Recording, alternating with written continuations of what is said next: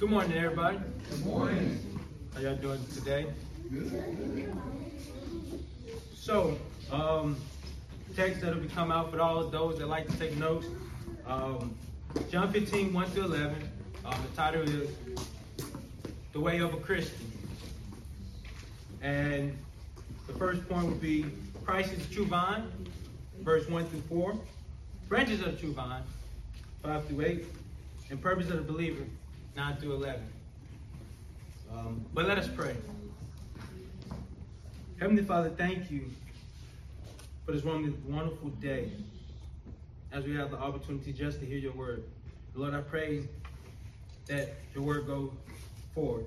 And it's not I that speak, but you speak, Lord, today. And Lord, let us be able to hear your word and to be able to use it and be able to share it too, Lord. And Lord, I pray that prayer. And Lord, let your will be done, not ours. And amen. As it reads, I'm the true vine, and my Father is the vine dresser. Every branch in me that does not bear fruit, he takes away. And every branch that does not bear fruit, he prunes. That it may bear more fruit. Already you are clean because of the word that I have spoken to you. Abide in me, and I in you. As the branch cannot bear fruit by itself, unless it abide in the vine. Neither can you unless you abide in me. I'm the vine, you are the branches. Whoever abides in me, and I in him, he it is that bears much fruit. For apart from me, you can do nothing. If anyone does not abide in me, he is thrown away like a branch and withers. And the branches are gathered, thrown into the fire, and burned. If you abide in me, and my words abide in you, ask whatever you wish, and it will be done for you. By this my Father is glorified, that you bear much fruit, and so prove to be my disciples. As the Father has loved me, so have I loved you. Abide in my love. If you keep my commandments, you will abide in my love, just as I have kept my Father's commandment and abide in his love. These things I have spoken to you, that my joy may be in you, and that your joy may be full. A little background of this passage. Um, Jesus was instruction, even some instruction that Jesus was given to him after the Passover, which was in John 13. Um, he was speaking this to his disciples because at the point in time he was on his journey to the persecution on the cross. But not only that, as I change over, not only that, question is, have you ever seen a sewing machine and how a sewing, a sewing machine knits a lot of things and fix a lot of things when it's making things.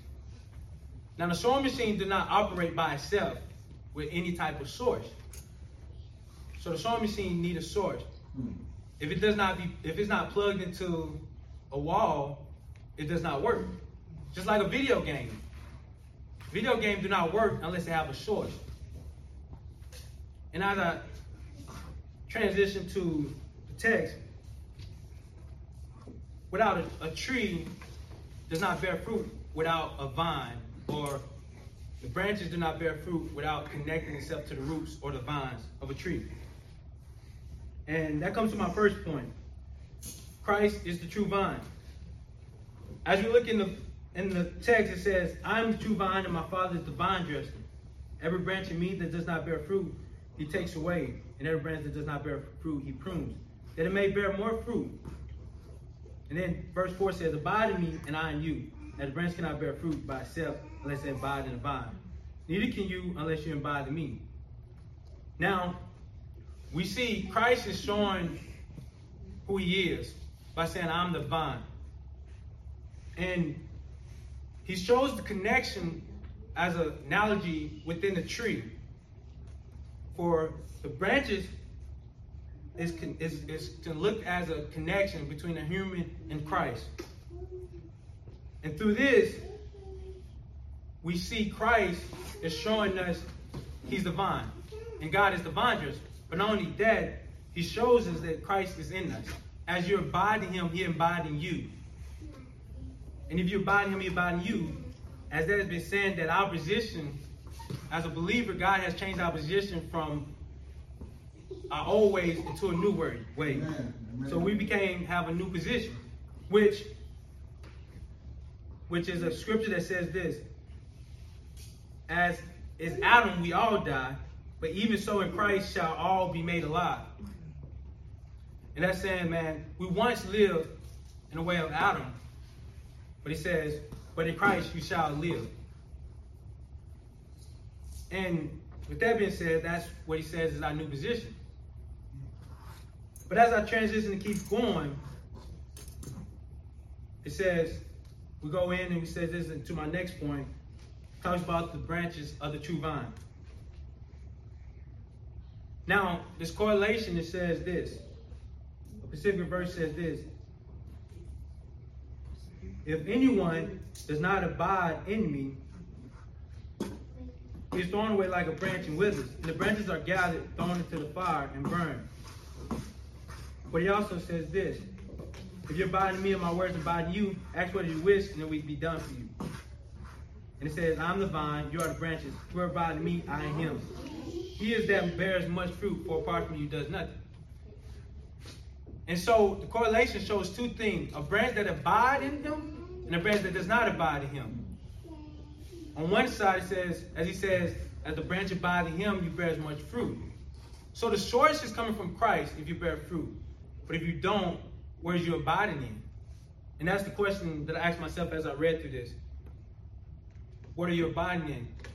Abiding in Christ, or what are you? And in reality, most of us, we're abiding things not even just in Christ. We're abiding other things. I'm guilty of it too at times. But if we want to bear fruit and we want to see God's glory proclaimed and his kingdom risen, God has using us to abide in him so that we may bear more fruit for him at that. But not only that, the scripture that comes to mind was 1 John 5 12. And it says, Whoever has the Son has life. Whoever does not have the Son of God does not have life. And so he says, if you abide in me, you bear fruit. God is the source of our life. Anything outside of that isn't. And so, as we see this, Christ is calling us to abide in him and him alone. But as I continue to look through this text, another verse comes in and says, the purpose of the believer. Now, as I look through this text, it says the purpose of the believer, and it says there's two things that came in mind was to abide in Christ and to bear fruit. And that can look in many different ways.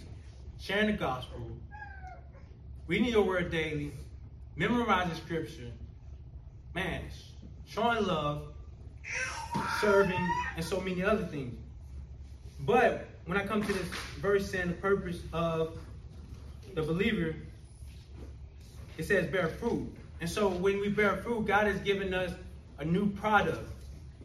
And that product is to bear fruit. And so with that being our fruit, God has called us to walk in the fruit of the Spirit. And not only that, again, our purpose is to abide in Christ. And as we abide in Christ, He has given us life. For it's a scripture that says, For Christ knew no sin, but he became sin so that we may be able to be righteousness like Adam. I mean like Christ. For we once lived in Adam. But as we navigate through this, we see the fruit of the Spirit is in Galatians 5, 22 to 23. It also tells us to have fruit of conversion, which is in John 15, 16. Not only that, he gives us fruit of conduct, which is Colossians 1.10, but also he calls us to give contribution fruit, which is in Philippians 4, 13 through 19. And not least confessional fruit, which is in Hebrews, Hebrews 13, 15. And let us pray. Heavenly Father, thank you for this lovely day that you have